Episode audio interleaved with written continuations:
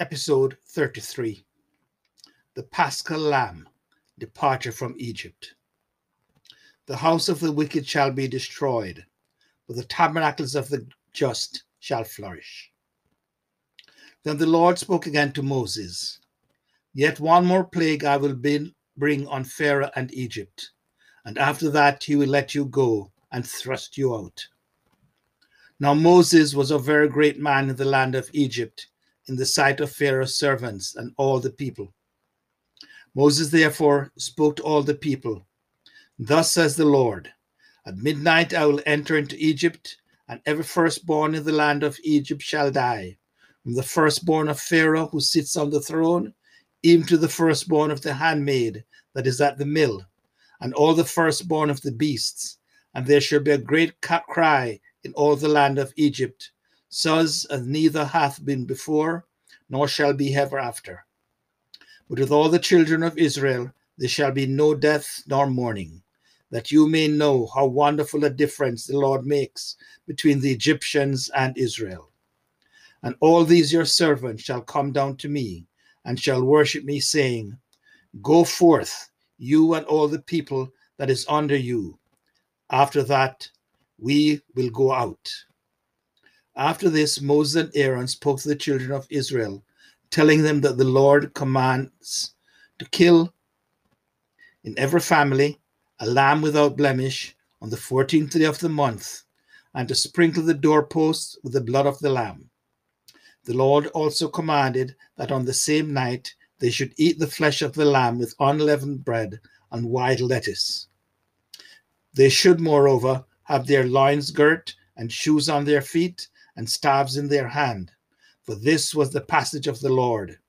And on that night his angel would slay every firstborn of the Egyptians.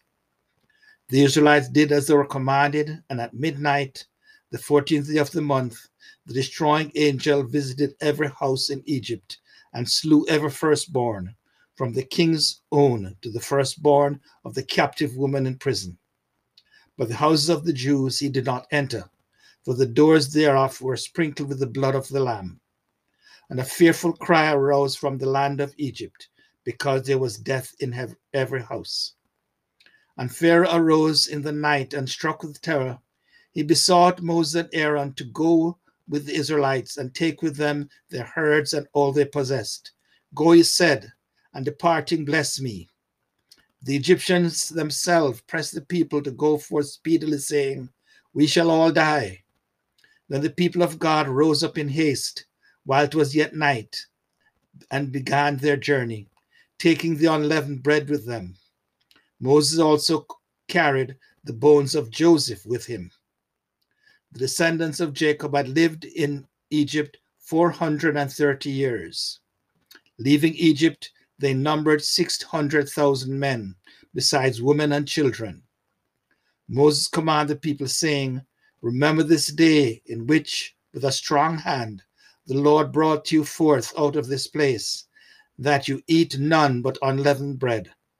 He also told them to sanctify unto the Lord every firstborn, because the Lord had spared their firstborn children on the night on which he slew every firstborn of the Egyptians. The paschal lamb was a figure of Jesus, who died on the cross for the sins of men. As the destroying angel dared not enter the house of the Jews that were sprinkled with the blood of the lamb, so the devil has no power over those Christians who receive worthily the body and blood of our Lord in Holy Communion. In Pharaoh, we behold the sad picture of a man grown old in sin. When oppressed by calamity, he seemed to repent but as soon as the danger was past, he fell back into his pride and hardness of heart.